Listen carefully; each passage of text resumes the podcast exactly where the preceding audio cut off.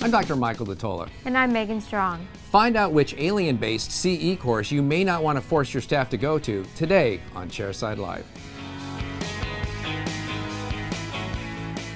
Welcome to episode twenty-three of Chairside Live. Megan, how are you doing today? Happy as a clam. How are you? I'm very good, thank you. We've got an interesting case of the week for you today. I'm going to show you a couple of doctors who sent in some impressions for some BruxZir crowns, and they kind of vary in the amount of clinical crown that we have. And so we're going to discuss this and how it plays into how we're going to cement or bond these restorations into place. But before we show you that, let's go to Megan and the news.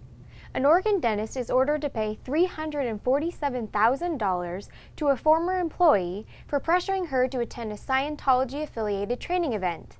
The hygienist refused to go because it conflicted with her Christian beliefs, but the dentist threatened to fire her, so she quit and moved to Texas. The labor commissioner said she was hounded out of the job due to religious discrimination. The dentist says it is untrue and there was never any discrimination, and that his attorney is appealing the decision. The award covers lost wages and health benefits, expenses for her move to find work, and the distress she suffered on the job, as well as in being separated from her teenage daughter while she looked for work. Wow, that's a, that's a really interesting story. And just for the record, have I ever pressured you into going to a Scientology event? Never once. Buddhism, that's a different story, but Scientology, right. right. And the one Santeria weekend uh, that we went sure. to, the script writing weekend. But I, I do think, you know, it's interesting, Scientology does have a niche in dentistry. You know, there's some hmm. consultants involved with it and some training systems, and I think I know the program that they're uh, referring to. Uh, but I could see where it would be difficult for somebody who had deep, devout kind of Christian beliefs right. to feel like this had religious overtones and, and maybe not want to go to something like that. So it's unfortunate that it turned out that way, but I think as a dentist, you have to be sensitive to those issues and maybe try to pick a more, uh, a more you know, secular approach to practice sure. management. Anything else? Yes. An unlicensed dentist in New Jersey is accused of practicing under the name and license number of a dentist who died last year. He is charged with practicing dentistry without a license, identity theft, and healthcare claims fraud. He was allegedly practicing at four different dental offices in the state.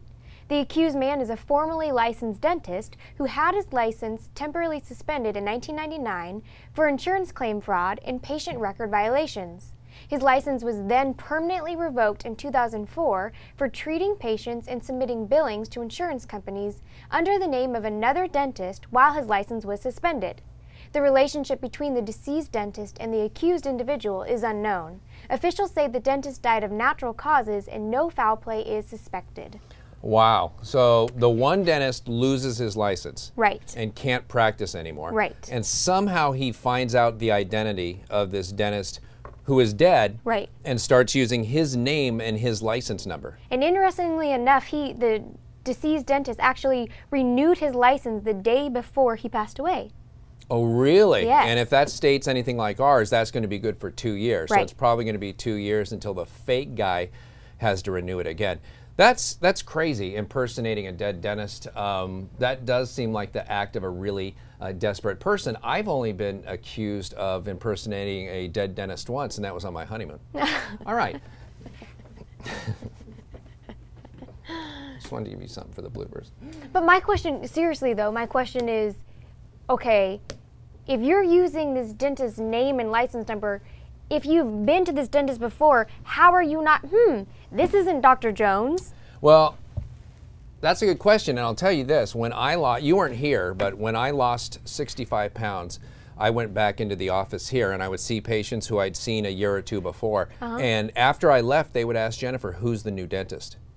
Uh, unbelievably, and all I did was lose Uh, wow. a bunch of weight, but I went from being very round to being much thinner, uh-huh. and that threw it off. So maybe that has something to do with it. Maybe he didn't go into the dead dentist practice and actually practice in that practice. Maybe he just took his name uh, so he could bill insurance companies sure. and use the name and then practiced in different areas as well. But that's got to be bad karma. I mean, right. that just can't be right no. uh, to take a dead dentist name and license number and use it again. I wonder if he took his white coats or if he took his hand pieces right. or anything else. So horrible story, and glad to hear that he got caught. It's actually all over.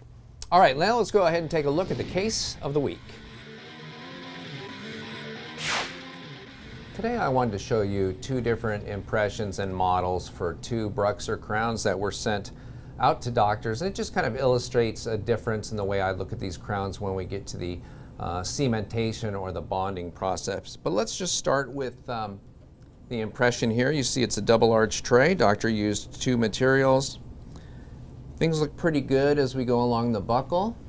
I like how that looks. As we roll over to the lingual, gets just a little iffy here, little raggedy on the lingual, but uh, we'll see what that looks like when we pour it up in stone. I always worry with these plastic double arch trays that they're going to be too flimsy, but as I squeeze this one, you can see that there's really not a lot of flex here, and this goes back to something that we've always said here at the lab, that if you're going to use a plastic tray, you really should use a stiffer impression material, a very stiff, heavy body impression material, so that we don't get too much flexure when we try to squeeze down on this. Alternatively, you can use a metal double arch tray like the Quad Tray Xtreme from Clinician's Choice and uh, use any impression material you want. But with the plastic ones, we want to use something a little stiffer, as this doctor did. So let's go ahead and take a look at the preparation.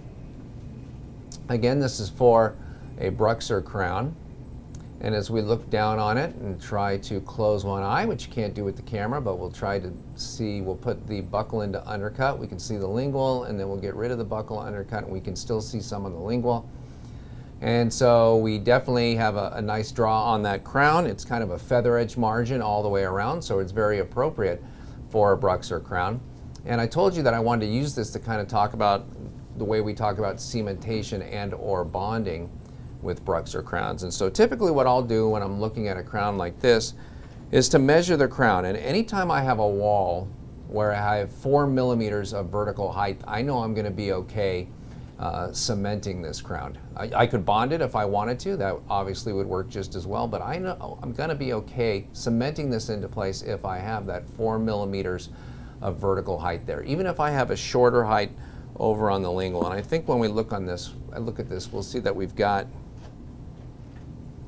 about three millimeters on the lingual. But with that four millimeter wall opposing it, uh, I think we're gonna be fine. So my regular routine at this point would be uh, to cement this. Uh, so onto the prep, uh, we're gonna put some G five uh, desensitizer.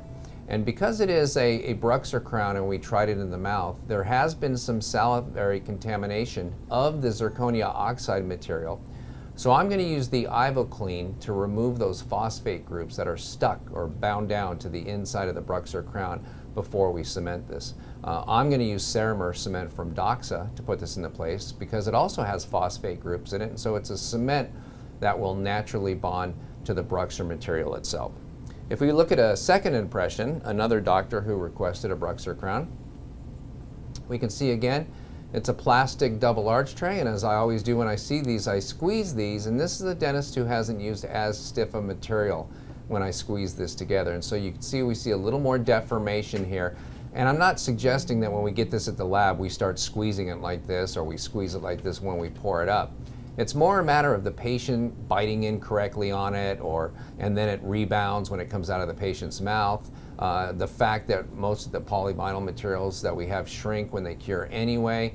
Um, I just prefer a stiffer tray, but trust me, there's been tens of thousands of units made on plastic double arch trays. They still work. A few little bubbles over there on the buccal margin, but far enough away. There's a nice spot right there. I can actually see material beyond the margin. I love seeing that impression material beyond the margin there, down into the sulcus.